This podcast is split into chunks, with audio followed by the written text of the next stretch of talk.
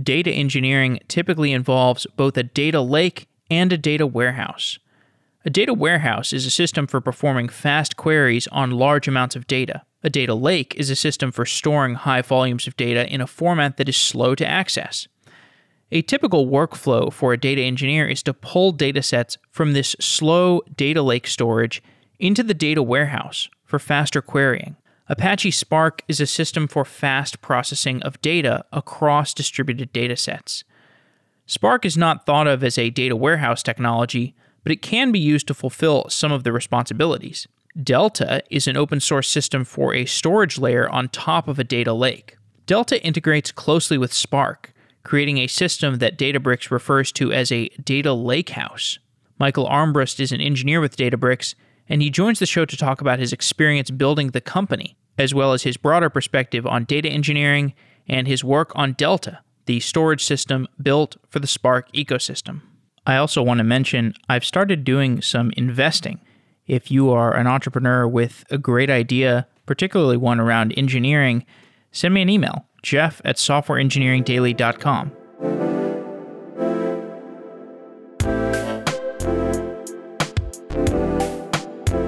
This episode of Software Engineering Daily is sponsored by Datadog. Datadog is a cloud monitoring platform built by engineers for engineers, enabling full stack observability for modern applications.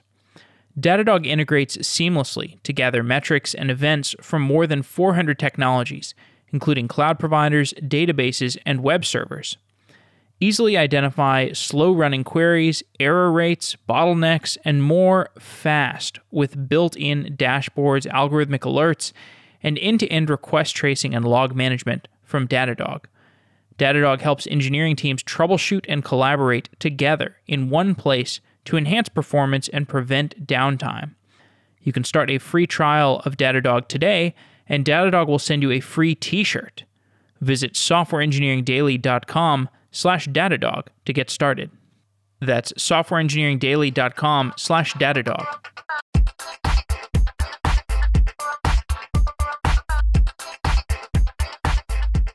Michael Armbrust, welcome to the show.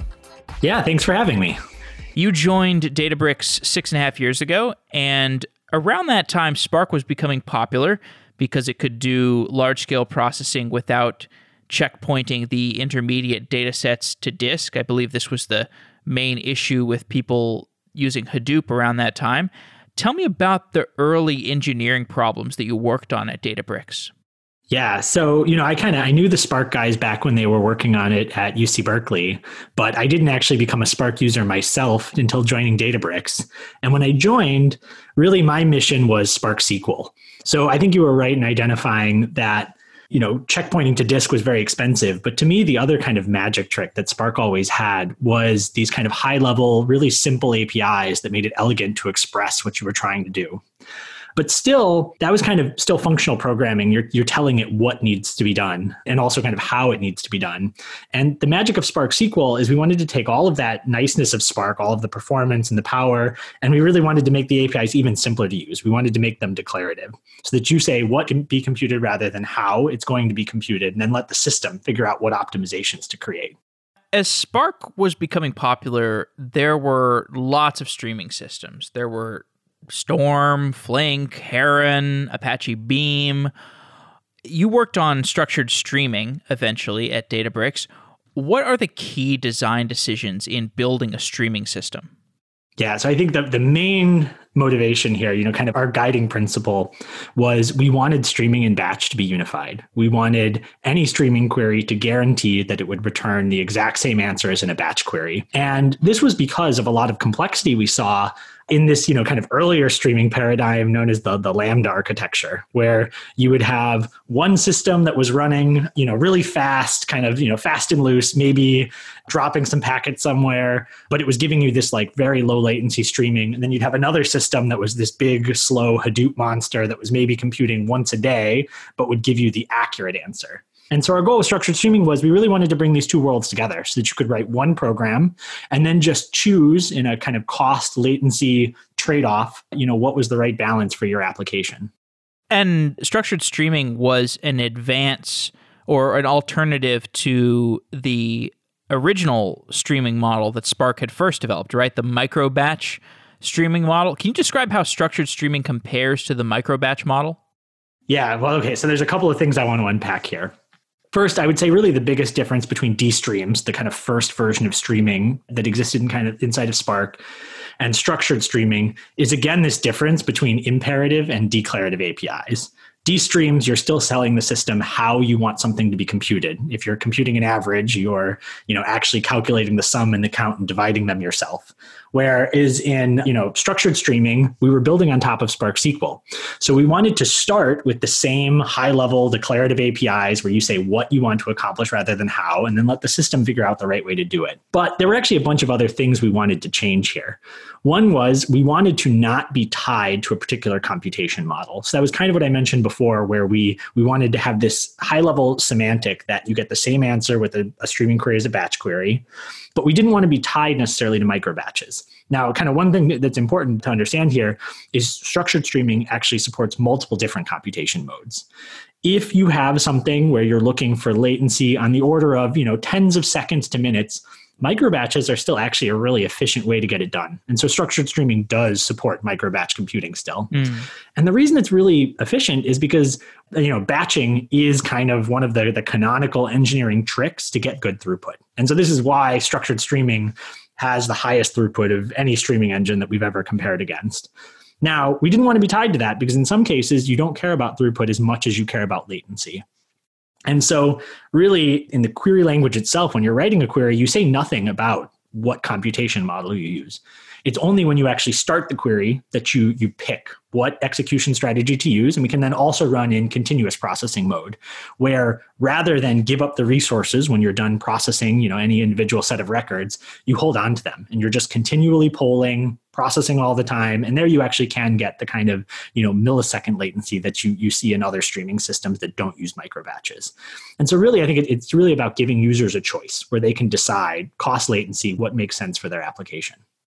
I see. So in the lowest latency form of structured streaming implementation, you're going to have your structured streaming system continually polling whatever the egress point is for the data that you're you're sucking in and that's going to be expensive computationally from all the polling resources yeah, I think it's it's not really about computational expensiveness. It's it's really about kind of resource sharing.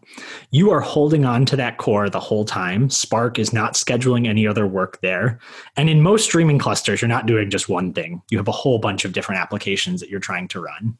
So the way I like to think about it is continuous processing, you're holding on to that core continuously. Nothing else can can take advantage of that, even if there's no data coming in. That's kind of the price that you're paying for low latency. Whereas in microbatch, you are multiplexing the resources of the cluster on a really fine granularity. Every 10 milliseconds, we're deciding what should be running on every core. And that way you can have a whole bunch of things running. And, you know, when there's a lot of data coming in, one stream might take more of the resources. And, you know, when there's not data coming in, then, you know, maybe we won't be taking any resources for a little while. Does that make sense? It does, yeah. So that model of the continuous polling and just reserving one of those CPUs for the continuous polling. How does that model of low latency ingest compare to the streaming model that Flink has? Yeah, it, as far as I understand, it's actually very similar. So both systems kind of have a relatively static kind of configuration of what executors are participating in each stream. And if you want to change it, there is kind of a relatively expensive bring everything down, start them back up. But as long as it's running, everybody is continually polling, getting super low latency. So I think you, you get kind of comparable latency semantics from either system. The fact that in structured streaming, as you just explained, you can choose whether you're going to micro batch or continually pull in new data points. That kind of sounds like the Apache Beam perspective. So if I understand the Apache Beam perspective correctly, it's that there's these different circumstances that call for different stream processing engines, partially because of the kinds of trade-offs that you explained. But if Spark already gives you the options, the, that spectrum of options within structured streaming, it seems like you can have the potential to explore a, a similar spectrum of options that Apache Beam would give you. Do you know much about Apache Beam or can you draw comparisons there? Yeah, so you know, I've always kind of thought Apache Beam in terms of the APIs that it provides, it's again much closer to kind of the RDD, the original style of Spark. You are telling the system how computation needs to be done. And you know, this is why I really I think Spark SQL having these higher level languages, it just it opens up the possibility of the using the system to many other people. You're you're right. The Beam kind of always had this this idea of targeting a whole bunch of different runtimes. But to me, that's a really difficult problem to solve. You often end up kind of with like lowest common denominator semantics. And I know, you know, at least like one of the things I've heard is, you know, use Beam you can run on Spark. I have never had anybody have a, a very successful outcome actually using it because the Spark runner isn't nearly as good as the runner that they have inside of Google. And so, you know, I think with Spark, we're, we're solving a much easier problem. It's it's you know even though continuous mode and you know micro batch mode have mm-hmm. Slightly different execution semantics you're still using the same underlying code to do the processing so you know there's there's much more of a kind of unified substrate for these two things to run on so i think it's just easier for us as engineers to provide a rich experience one thing I will say though, you know, just to be fully upfront, is continuous mode, we're still doing work on it. It is missing some of the stateful operations that you can do in micro batch processing in structured streaming today. Although that's certainly not anything fundamental. It just hasn't been where the community has been been spending their time. Got it. Now, just going a little bit deeper on on Apache Beam for a moment. What's your understanding of what Google was strategically trying to accomplish with the whole Beam thing? Like the main strategic point I saw was Apache Beam was kind of an onboarding API for getting users started on the Google like managed data flow thing, but it was this was kind of like a rare example of like an open source or an open core Google strategy that I always had trouble understanding exactly what they were trying to do or, or what their end goal was. Do you do you have a perspective on what they were trying to do strategically or what they are trying to do strategically? Yeah, so I mean, this is pure speculation, but I think I think you really hit on it when you said openness. I think if we look at anything that has really shaped the big data ecosystem in the past decade, it's been the rise of open source as the way to do, you know, processing of large amounts of data. And I think there's a really good reason for that. I think, you know, when you're an organization and data is one of your most valuable assets, you know, it turns out the people who write the code to process that are the most expensive part of that that equation. And so you do not want those computations to be locked into one particular vendor. You need to be able to move them if, you know, Google decides, hey, you know, we're this week we, we don't care about data processing anymore and shut it down. You need to have some story. And so I think my guess is what they were trying to do with Beam is they saw kind of the writing on the wall. People are not going to work with you know data processing systems that are not open. And so this was their attempt to create open apis that could still be powered by all the cool google tech underneath the covers. The problem to me though is you know there never really was a first class open source beam runner. Whereas you know if you look at things like spark and flink they started in open source. There is a great you know kind of first class execution engine out there that is totally open. And i think that's why you know at least in my experience and the people I, I, I work with i think there's a lot more uptake of these other apis yeah, well, I can almost imagine the conversations in the halls of Google where they're like, yeah, we really want to make this data flow thing that we have internally that everybody loves more accessible, but all the people that are wanting to do this parallel processing out in the rest of the industry want to use open source stuff. What's the middle ground? And they end up with Beam, and maybe it, it seemed like a really good idea at first blush. And maybe, maybe it has a lot of users, but I don't know if it does but it's it's kind of an interesting project to contrast with Kubernetes, where they said like, look, let's just go whole hog and have a clean room you know re-implementation with you know we've got you know these papers that have been written that are kind of reference implementations but let's go with a completely new project which has been more successful at least from from what i can tell Yeah, I think you're right. That that's a really interesting contrast. I haven't thought about it exactly like that, but you know, Databricks is powered by Kubernetes under the covers, and we don't yet run on Google. So I think it's it's exactly what you're saying, though. Kubernetes is there is a first class reference implementation that is world class. When it came out, it was better than anything else, and it was all out there. And I think that was that's a much better way to do open source.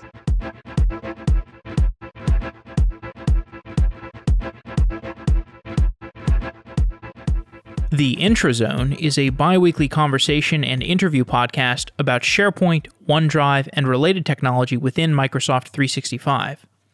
Get highlights on usage, adoption, and how SharePoint works for you. Subscribe to The Intrazone today. That's The Intrazone, I N T R A Z O N E. It's all about how SharePoint fits into your everyday work life the goal being to more easily share and manage content, knowledge, and applications, and to empower teamwork throughout your organization with the technology that you already have. Subscribe to The Intrazone wherever you get your podcasts. Each episode of The Intrazone covers important topics and information about Microsoft SharePoint, OneDrive, and related technology within Microsoft 365, including segments on news and announcements and topics of the week there's guest perspectives from various users and partners and customers. And there's upcoming events and conferences and workshops. You can find all of this on the Intrazone podcast, I N T R A Z O N E.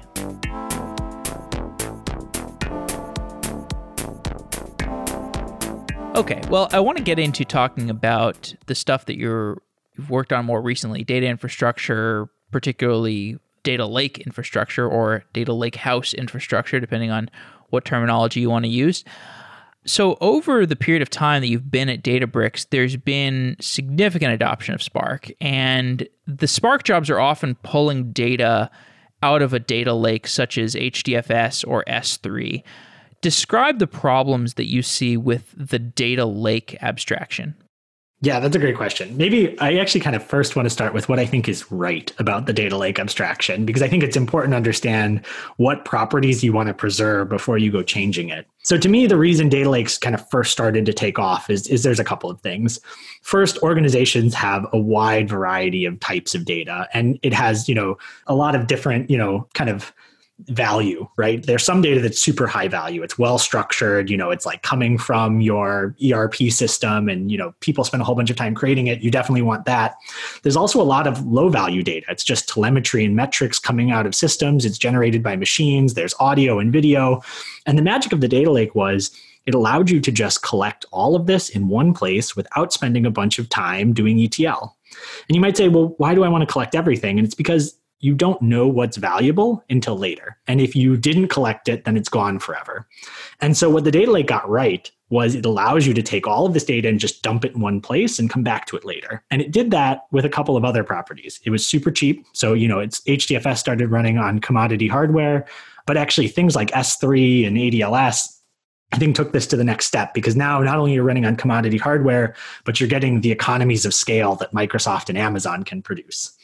And again, it's it's super elastic. You know, in HDFS, you just throw more machines at it. On you know Azure or AWS, you just use it. It just gets bigger. It just kind of works magically. And so I think those are the properties that we really liked about the data lake. However, a data lake is definitely not a database. You are kind of taken back, you know, 20, 30 years, and you have to re-implement a whole bunch of kind of complicated systems solutions that you didn't have to do when you were using a database. So in any distributed system, one of the like biggest challenges is dealing with partial failures. So I run a Spark job and it gets halfway through and it dies. What do I do? Well, in a data lake, you have no protection. You've written out a whole bunch of partial data. You've maybe even like overwritten stuff that was there before. There's no easy way to roll back. Again, a data lake is just a file system and so you have no enforcement of schema. So it's it's possible for anybody to come in and just drop data in that directory that doesn't match the format that you're caring about. And there's also no control for concurrency. If multiple people are trying to modify the same data set at the same time there's really no guarantee as to who's going to come first or what's going to happen. And so when we started creating delta we kind of sat down and we said how do we make this thing look more like a database? And the kind of key answer to that, I think, you know, I think one of the coolest things that databases got right is this idea of acid transactions. So when you do any operation, it's atomic. You know kind of for sure whether the entire thing happens or nothing at all. You kind of completely get rid of that partial failure problem. It's consistent and it's isolated. So even if multiple people are modifying it at the same time, it actually acts as though one person is going at a time, which makes it very easy to reason about correctness. And then durability, you know, we just wanted to make sure we didn't get rid of that. These these storage systems were already pretty good at that. We want to make sure that we we maintain those guarantees. And so basically our goal was how do you bring acid transactions into into the system while still maintaining those really nice properties of elasticity and low cost and being able to collect everything without doing a bunch of expensive ETL. Right. Now, I'd just like to get your perspective on how data typically makes it into a data lake. What is the format it's in and what's the the infrastructure? What are the steps in the infrastructure that are happening before a piece of data actually gets put into the data lake? Yeah, that's I mean that's a great question. Here's where I think Spark really shines. I think you know, I, have always looked at Spark as kind of the the skinny waist of the big data ecosystem. I think one of the things we got right back in the like Spark 1.2 days was building this data source API so that people could build connectors into Spark. And so you could read from everywhere, whether it's Kafka or Kinesis or S3 or ADLS or, you know, MQTT or old mainframe systems, whatever it is, Spark can read it in. And so kind of typically that's your, your kind of first hop into the data lake journey is get it into one of these ingestion systems. And you know, it, it can be very simple. It can just be dumping JSON files into S3 or it can be running your own Kafka cluster, kind of whatever, whatever makes sense for your particular use case. And really here I think you're you're thinking about how often is data arriving? What are my latency requirements? You know do i need batching and things like that? And you kind of decide there. And then you know usually what i see now is people start by just dumping this data into delta. And one of the kind of nice patterns that i've seen arise as people stop thinking about these kind of systems problems that I talked about before and they start focusing on their real problem, which is getting value out of their data, is they start developing a vocabulary for talking about quality. And you know, one vocabulary I, have seen taken off quite a bit is this idea of bronze, silver, and gold. So you have different tables with different quality classes. This isn't a specific feature of Delta. It's really just something that I've seen emerge after you you kind of stop thinking about the other problems. And so usually the kind of first hop in the data lake journey is this this bronze table. And that's just a raw table where you read from wherever the data is coming from and you just dump it into this table with, with very little processing, if any. And a lot of people say, well, wait a second, why am I creating this copy of all of this data? How is that useful? Like, why shouldn't I be doing ETL? And there's actually a couple of reasons for this. I think the most interesting one is there's no bugs in a parser that you don't write. So if you don't do any ETL processing and you keep the raw data, you can always go back to that and recompute. So if you ever kind of find a type of analysis that you weren't thinking of, the raw data is there. If there was a mistake in your you know next job, you can always go back and reprocess it. And then the other one is this thing that I was I was talking about before. It's very expensive to you know in terms of human time to write these jobs that do data transformations. And so bronze is a chance to just collect everything without thinking about the value after you've got all of the data there in your bronze table, you usually start by trying to clean it up. You know, data's dirty. We know that's a fact. And so you, you need to kind of start filtering it, you know, doing aggregations, augmenting it by joining with other data sets, normalizing things that you kind of have one consistent representation. And this is where people start labeling these tables as silver tables. They're cleaned up. They've, they've done all this kind of data munging, but they're maybe not quite ready for consumption. They don't answer a question that's important to your business. And so again, people say, well, wait a second, why am I not just going to the report that my CEO wants? Well, the silver tables are, are kind of this nice opportunity. One, again, it's about kind of debugging. If you have this intermediate step materialized as an actual table and something looks wrong in your final analysis, you can actually go and use the full power of SQL to ans- ask questions about this intermediate state. You can say things like, well, wait a second, how many distinct values are in this column? Or in how many cases is this column null? And that really helps you understand where things are going wrong in your analysis. The other reason why I think it's actually pretty valuable to materialize these intermediate states is that cleanup that you did is probably not only valuable to you. There's likely many other people in your organization who could use that as a starting point for that analysis. And by creating that table, you kind of let them skip a lot of that initial work. So, just on the note of the bronze and silver tables, so you're creating these intermediary tables on the way to cleaning up the data set are you writing these intermediate tables into your data lake?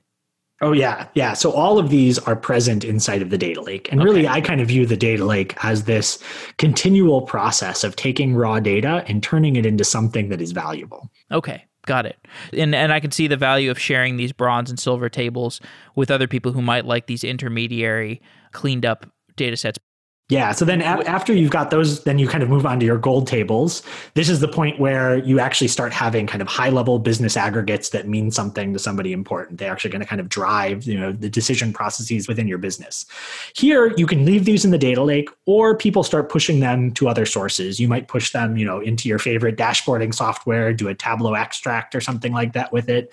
You might push it into a more traditional data warehouse, or it's becoming increasingly common for this to be the final hop. This is actually, you know, where the, the most valuable data lives, and this is kind of the, the single source of truth where people query it. Okay. Now, this is a workflow that I think is a little bit different than how people might think about data warehousing, where, you know, oftentimes if you're thinking about a data warehousing workflow, you might have each of these intermediate data tables just be intermediate transformations or post transformation states of the data in a data warehouse and you may just get rid of these from the you know the, the data warehouse instantiation. How does this workflow that you've just described this bronze silver gold table representation of moving data along towards a a usable ideal. How does that compare to how data warehousing operations proceed? Here it's kind of interesting to ask the question why are these things different? And you know my thought is it's really about scale and cost. I think people would like to do the same pattern inside of a traditional data warehouse. They could just never afford to pay that much money to oracle or teradata or whoever and I think that this is the magic of the data lake. It makes storing large amounts of data so cheap that you're allowed to materialize and persist these intermediate steps. So, if we're talking about data warehousing, we should just talk a little bit about how Spark can replace functionality of a data warehouse for some users. We'll kind of gradually get to the idea of combining the data lake and the data warehousing functionality or, or how Databricks looks at that. But can you just talk about how Spark usage compares more generally to usage of a data warehouse? Yeah, you know, this is actually something that surprised me. When we looked at a bunch of customers at Databricks, we actually found a lot of people who are using it as a data warehouse today you know, or at least that, like they're doing the same kinds of workloads that you would traditionally see on a data warehouse, reporting, BI, that kind of stuff. And that's something that has been steadily increasing kind of throughout my tenure at the company. I think when we when I first started, Spark was really only an ETL tool. But with the advent of things like Spark SQL and the JDBC server, a lot of the performance improvements that went into Spark 2.0, you know, it started to become a much more competitive, you know, kind of data warehouse solution. Now, I think there's a bunch of things that, you know, have only arrived relatively recently. You know, I think ACID transactions are incredibly important. I think the ability to do DML, like update, delete, and merge, that's just like that's table stakes for a data warehousing workload. But again, that's something that kind of Delta can bring to the table. And you know, I think moving forward, at least the way we're thinking about this in Databricks, is there's a lot of value to having one single source of truth. But in order for that to really be true, we kind of have to close that gap between, you know, traditional data warehouses and Spark. And so there's a bunch of things that that means. I think it means that Spark needs to interoperate really closely with all of these BI tools. So we're working closely with Tableau and others to kind of make sure that that just works beautifully out of the box, that Tableau speaks the right dialect of SQL to get the best performance and all those kinds of things. Working a lot on the kind of core performance of Spark. Uh, so, you know, rewriting parts of it to be vectorized, take care of all, you know, all of the all the tricks that we've learned in the last, you know, 10 years of, of database research. And then, you know, also worrying about things like concurrency, making sure that you can have lots of users querying the same table without having to spend a bunch of time partitioning them across clusters and things like that. But again, this is a place where I actually think Spark has a fundamentally better architecture than the systems that it's replacing. Decoupled compute and storage means that when, you know, at 9 a.m., when 100 business analysts show up at your company and want to start querying the table, you can actually just bring up three or four clusters and you know and split them amongst that and then at night when they all go home you can stop paying for all of those clusters so i think really you know, I think this is what Spark came about at just the right time for us to see the cloud coming and to really kind of architect the system to work really well with the, the nice benefits of the cloud, in particular elasticity. If we take an example of a popular modern data warehouse, like Snowflake, for example, my interaction with Snowflake is going to be just like I'm doing SQL queries over large data sets. But if I understand correctly, it, it kind of hides the implementation of a data lake plus a data warehouse under the covers. How does the experience of a user working with Snowflake compare to somebody working with Spark on top of Delta Lake? Yeah, I mean, that's a good question. So, you know, I think a lot of people don't even realize this, but I think, you know, with, with Spark SQL, that experience of kind of hiding a lot of the details about what's happening, I think can be very similar.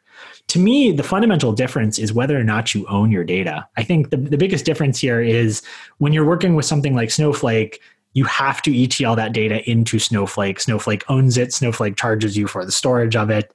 And you cannot query that data with anything other than Snowflake. If you want to query it with something else, you have to export it first. And that's kind of a, you know, an extra step to be done. The biggest difference with, you know, Delta and Spark is, you know, you still own the data. And i think i think that's actually pretty important when you're going to collect very very large amounts of it.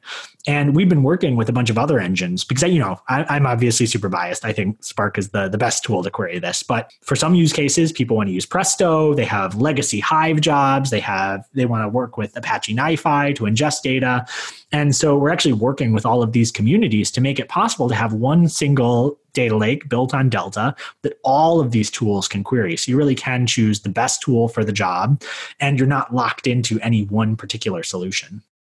Yeah, that seems practical and more economical in many cases because the way that these data platforms have evolved, you know, a lot of people have tons of data in HDFS already and maybe they want to, you know, they could migrate all that data to S3 and make some of it available in Databricks Delta.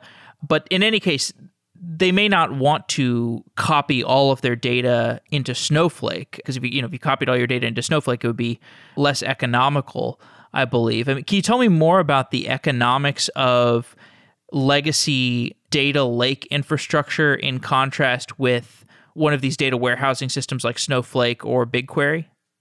Oh man, yeah. So i will have to be honest. I don't know if I'm an expert on the particular pricing, but I, let me let me say what I like. I think I at least understand. I mean, so I think you know, with a traditional data warehouse, you have coupled compute and storage. So you are paying you're paying a bunch of money for compute even when you're not using it. You have to provision your entire data warehouse to operate, you know, at the peak of what you're expecting, which is, you know, pretty expensive if you if you have low utilization the rest of the time. I think Snowflake you pay for storage and I think BigQuery you pay for data that is scanned. So that's that's at least a step better. If you have kind of big peaks of utilization that go down at certain times, I think that ends up being much better but to me still i think the, the best thing is get the the lowest possible cost for storage which is i think what, what cloud providers charge and then only pay for the compute that you're actually using we should take a step back i kind of launched us into a discussion of databricks delta and data warehousing and data lakes without talking about what you're actually working on. So you lead the Databricks Delta team. Delta is a storage layer built on top of Spark. It uses Parquet files in Cloud Bucket storage. What problems are you trying to solve with Delta? Yeah, so the, the one key problem is how do you build a scalable ACID transaction system on top of these things? And that is the core thing that's like Delta's magic trick. And then once you have ACID transactions, many things become easy. And so we have kind of idempotent streaming writes into Delta tables. Delta can also be a source for streaming efficiently from, from a table. Update, delete, and merge, these DML commands that modify the data, kind of using standard SQL semantics. You know, I think all of these things become possible once you have that transaction log. And so that that's kind of basically our, our first use case was exactly this. It was streaming into a giant table and just do that correctly with exactly once semantics and make it scalable. But once we had built that core, we then spent the next two years just adding all of these kinds of other features to really start making Spark look more like a traditional data warehouse.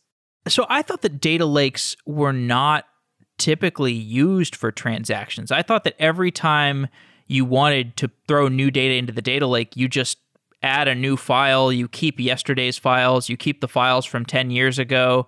Why do you want transactional support in a data lake?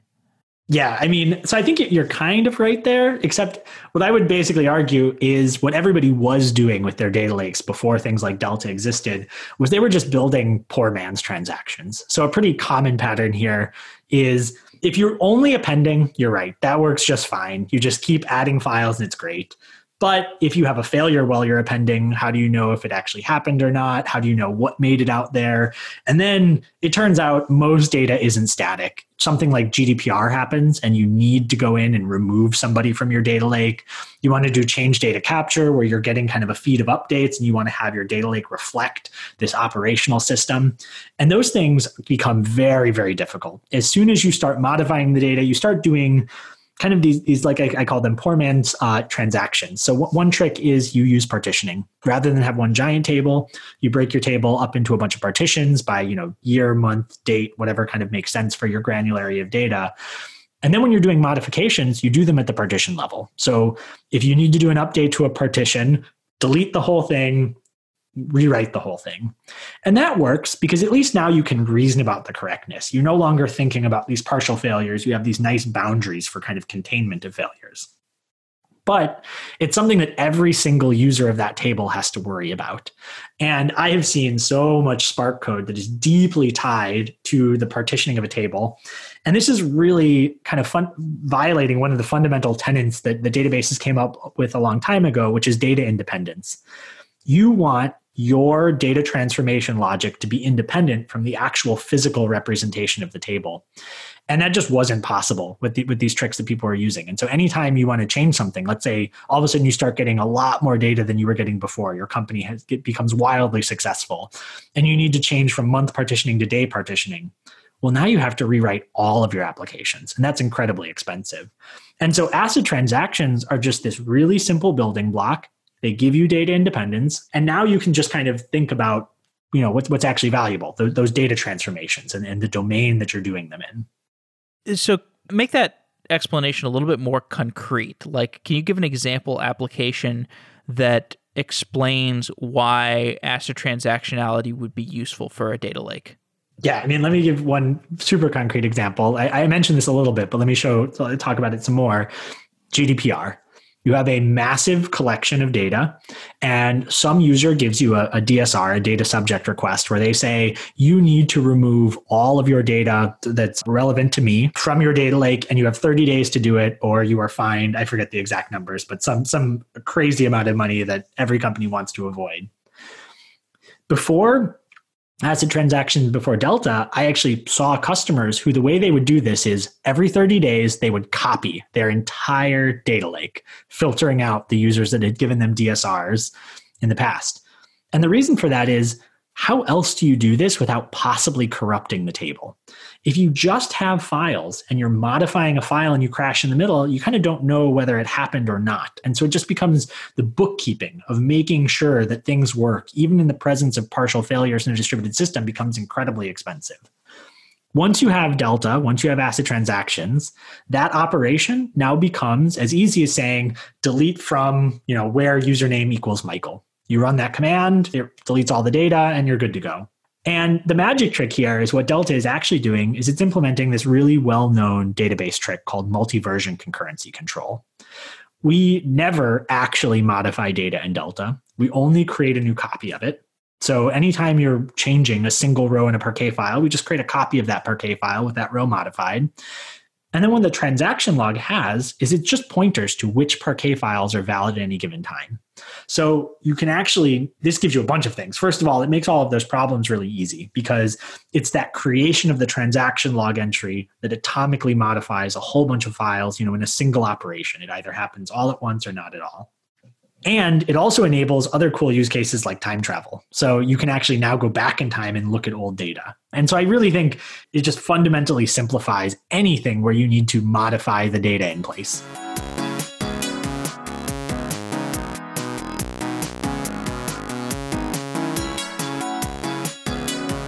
Today's show is sponsored by StrongDM. StrongDM is a system for managing and monitoring access to servers, databases, and Kubernetes clusters. You already treat infrastructure as code. StrongDM lets you do the same with access. With StrongDM, easily extend your identity provider to manage infrastructure access. It's one click to onboard and one click to terminate, instantly pull people in and out of roles. Admins get full auditability into anything that anyone does. When they connect, what queries they run, what commands are typed, it's full visibility into everything. For SSH, RDP, and Kubernetes, that means video replays. For databases, it's a single unified query log across all database management systems. StrongDM is used by admins at Greenhouse, Hearst, Peloton, Betterment, and SoFi Control Access. Start your free 14-day trial of StrongDM by going to softwareengineeringdaily.com slash strongdm. That's softwareengineeringdaily.com slash strongdm. Thank you to StrongDM for sponsoring Software Engineering Daily.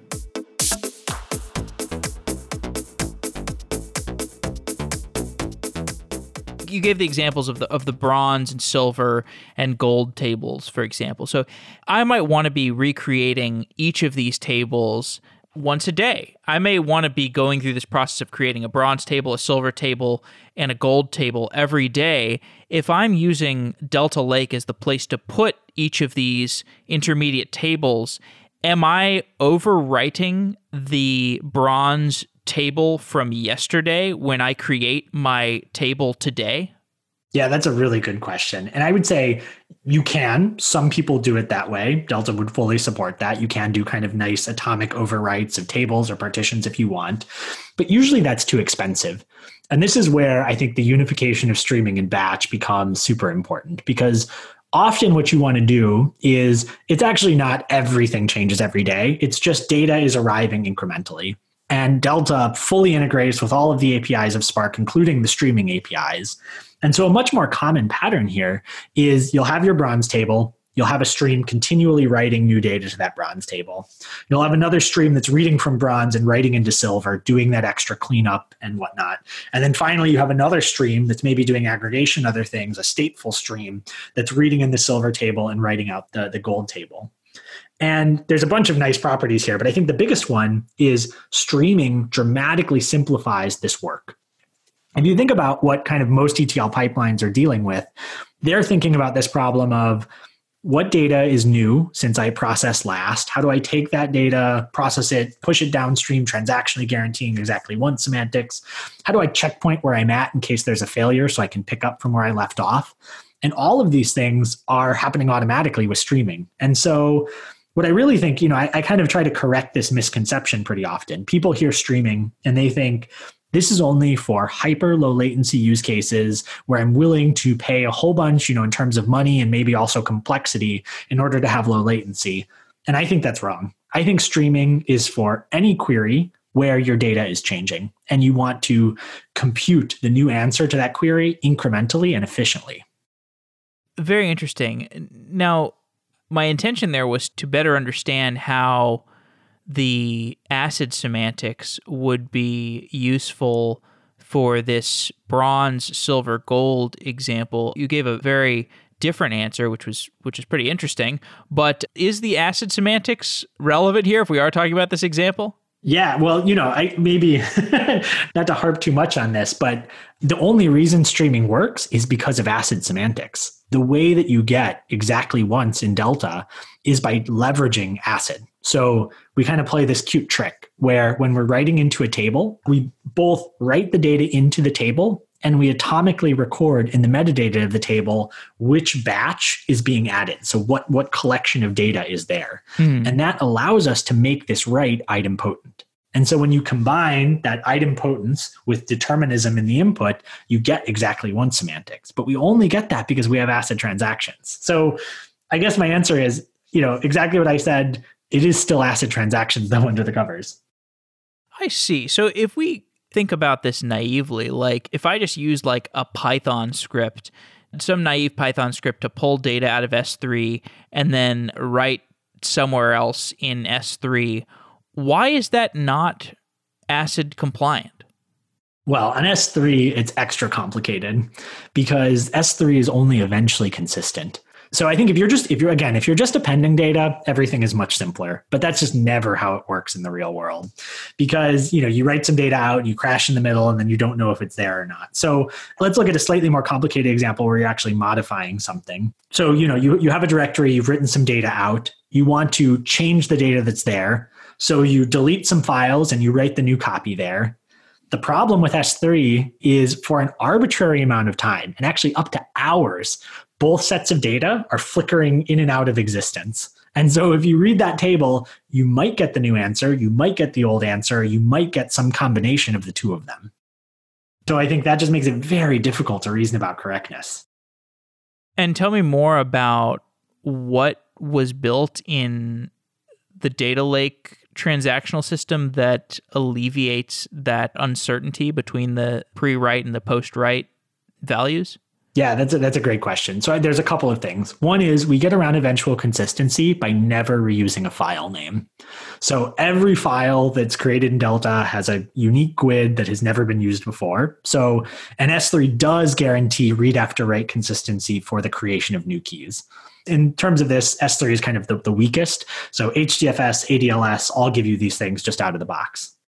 The other magic trick that Delta brings here is atomicity. So when you are writing out, so let's say you're, you're beginning a transaction, you're writing out to, to a table, you write out a bunch of files, but just because they're present on S3 doesn't mean anything. They're just kind of, you can think of them as like in a, a staging. They're just waiting to actually be committed. What actually adds them to the table is we atomically create an entry in the transaction log that says, hey, these files are now valid. And what's really cool about that is you're adding a whole bunch of files at once. So you actually kind of get this cross file atomicity, which makes everything easier to reason about because now that operation, you know, this like, I want to do ETL, I want to take the last hour of data and add it to the table. That all happens or all doesn't happen. And after it's done, you can go and check and say, hey, did that happen or not? If it didn't happen, you can do it again. If it did happen, you can say, oh, okay, I can skip this. It already worked. Mm. So, really, a lot of this is built around the transaction log that you're maintaining. Yeah, that's that. You know, really, if I had to describe Delta in one sentence, I would say it's a transaction log on top of Parquet files. Right. And all the cool things you can do once you have that.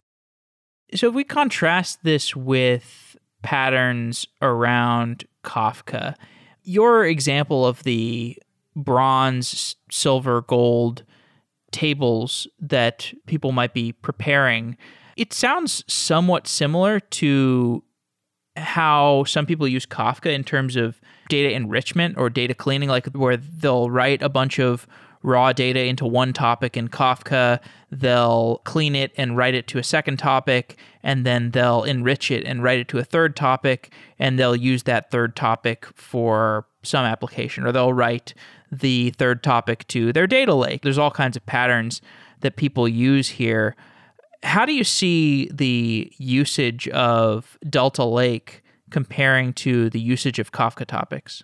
Yeah, that's a great question. So I think, you know, first I'll say I often see these things used together. A pretty common pattern is we use Kafka as a buffer before Delta. People write a bunch of data in there in kind of tiny little packets. And then Spark takes, you know, reasonably sized batches every couple of seconds and writes them into Delta that's a great architecture that works pretty well. To me, the really biggest differences between these two systems are, you know, cost and elasticity. So I think Kafka is great for acting as that buffer. It has a much lower latency for writing into it than something like Delta. Creating a Parquet file is pretty expensive, right? You're going to be paying hundreds of milliseconds to do that. And so, really, I guess, really the biggest difference is kind of throughput versus latency. Delta is optimized for storing massive amounts of data. So, you know years and doing it with very high throughput. But the latency of any given operation is in the hundreds of milliseconds at a minimum mm. usually seconds to minutes. Kafka in contrast is great for very low latency processing. If you want to ingest data in you know milliseconds i think it's very good at that. But you're typically not storing years of data in kafka. You're storing hours days maybe weeks but i think even then you're starting to push it. And again kafka is a kind of coupled compute and storage cluster. If you're running Kafka in the cloud, you are maintaining those instances all the time. I think you're worrying about things like scaling up and scaling down. In contrast, your, your data lake is, is inherently elastic. You only bring up clusters when you're using them. When you're not, you shut them down and you let S3 worry about utilization and all of those other problems. Tell me if this is an inaccurate way of looking at it, but it seems like the reason that you have kind of a divergence in what's useful for Delta Lake versus what's useful for Kafka is Kafka, I believe, is in memory and on disk, or a lot of the data in Kafka at least is is in memory, and and then some of it might only be on disk. I'm not sure, but it's in memory and on disk. Spark is only in memory. Delta Lake is only on disk. So you just might have different patterns around how these different systems are used because you have one that's Spark entirely in memory, Delta Lake entirely on disk, and then Kafka, which is both. That's not incorrect. But to me, really, I think it's just about whether or not you're optimizing for throughput or latency. I just think you end up building very mm. different systems depending on which one you care about. Mm. So tell me more about the development of Delta Lake. Like, what were some of the difficult engineering problems in in building it? I think the biggest, you know, engineering problem is as soon as you start doing storage, it's just very important that you don't get it wrong because if you ever mess up storage there is some persistent state out there that reminds you of your mistake forever i'll give you an example of one that we actually ended up catching pretty quickly before it affected too many people and we were able to fix it but at one point there was a mistake in our statistics calculation so if you had a string that was over 32 characters we were incorrectly truncating it and you know, I'd say, oh, well, why does that matter? Well, it turns out we use statistics in a bunch of places for correctness. And so if the statistics are wrong, the answers to your queries can be wrong. And so I think, you know, the biggest challenge is how do you do validation here for a system that's going to be storing petabytes of super valuable data? And we have a pretty wide variety of techniques here. So for that, that particular statistics bug, we added a whole suite of random query testing that just issues a whole bunch of different types of queries that write and read from Delta, and then does the same thing against normal Spark. And this was really cool because we actually found a bunch of bugs in Spark and a bunch of bugs in Delta. But anytime they disagree, something is definitely wrong. You know, another class of, of problem is just how do you make this thing robust so that it, you know, it processes all the time without failing. And here, there's a bunch of kind of weird tricks. So, like an, an example here is this is a weird quirk of S3, but if you ask S3, does this file exist before you create that file, and you know it doesn't, and they return no, they actually cache that negative answer. And so even if you create the file for an arbitrary period of time after you create the file, they'll still tell you it doesn't exist, which causes Spark to crash the job and say file not found. And so we had to spend a whole bunch of time going through just to make sure that Spark didn't have any cases where it ever asked for a file before it was created to make sure we never primed the negative cache. Right? That's silly, but it was super important to the robustness of Delta to keep it running. And for that kind of stuff, my answer is eat your own dog food so we, you know, of course, at Databricks, we're, we're a cloud company. We have a whole stream of metrics coming from all of our, our customers to understand how they're using Spark and how they're using the product, where they're having problems. And one of the things we did really early in the days of Delta was we just created a complete copy of our data teams pipelines that was running on Delta and streaming and using all of this stuff. And I think that was just a great way to not only find these kinds of critical correctness bugs, but also find usability bugs in the system as well. Like, oh, hey, that was really confusing, or I don't understand why the performance of this is really bad. When you deeply use your system for a problem you care about, I think you end up with a much a much better system as a result. I'd love to know a little bit more about your perspective on the competitive landscape. So, the most common data warehousing systems that I hear about are Snowflake, Redshift, and BigQuery. At least if we're talking about very modern data warehouses. Like if if somebody's deploying a new data warehouse system today, they're probably deploying one of those three or Spark. Those other systems are closed source. What do we know about how these systems differ in their design? And do you take any inspiration or deliberate differences in your own design of of building a, what is essentially you know for many users going to be a data warehouse. Yeah, I mean, I guess I would if with those those three, I would probably start by segmenting them into coupled compute and storage and decoupled compute and storage. You know, Redshift Spectrum is kind of a, a middle case, but you know, Redshift, the, the normal Redshift I think most people use is coupled compute and storage, which you know make some performance things easier, but also means that you don't have elasticity if your load scales up. It, it's quite a bit different. In contrast, I think things like BigQuery and Snowflake started off cloud native or you know bigquery i guess i don't know if that was like pre-cloud but google's kind of always been a cloud internally you know they started off with this idea of the storage is over there the computers over here and so i think at least architecturally they end up looking a lot more like spark and delta but then again i think the real question is do you own that storage and can you query it with other tools or not and there, there i think you, you kind of correctly identified that i think that's the biggest differentiator with with spark and delta is that you know, even if you decide you don't want to use Spark anymore, that you don't have to export that data or do any extra ETL. You could just use other engines to work with it. All right. Well, as we get to wrap up, we had a show recently about Ray and Anyscale, which was co-founded by Ion Stoica, who also worked on Databricks in the early days. Do you have a perspective on where Spark applications and Ray applications might differ? Oh man, you know I'm gonna have to be honest. I know almost nothing about Ray. okay. I, I hope Ion isn't listening to this. That's totally fair. Okay, well, different kind of question. So, when you kind of take the perspective of Spark as being this thing that's centered around more of a data platform, this decoupled data platform, do you think there's a certain type of business or a certain type of customer that might feel more resonance if you just described Databricks as a data warehousing company? oh man, you're like listening in on some of our meetings. the marketing meetings. I pass these billboards. I mean, I'm sure you pass these billboards all the time. It's like the the Snowflake billboard and then the Databricks billboard. yeah. Snowflake loves to use the word data warehouse. Yeah, that's a great question. To me, the, the bigger question is what are the things that are missing that to make us look more like a data warehouse? And I think it's actually something that we're, we're actively working on. I, I think, you know, the kind of areas of focus for us need to be how do you make sure that the SQL experience is just absolutely flawless, first class, everything works really, really easily? How do you make sure the optimizer is up to snuff so that SQL queries run very, very quickly?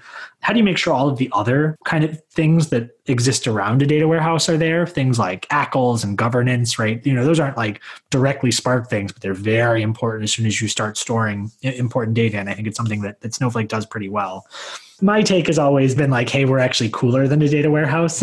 so we shouldn't use that term. I, I, think it's absolutely fair to be comparing them. And I think like, focusing on, on what it takes to make us look more like a data warehouse is definitely something we're spending a lot of time on. All right. Michael Armbrust, thanks for coming on the show. Yeah. Thank you so much for having me.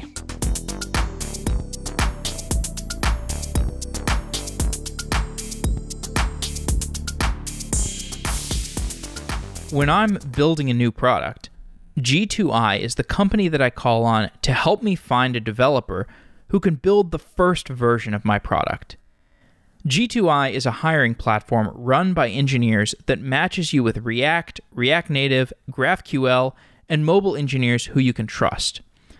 Whether you are a new company building your first product, like me, or an established company that wants additional engineering help, G2I has the talent that you need to accomplish your goals.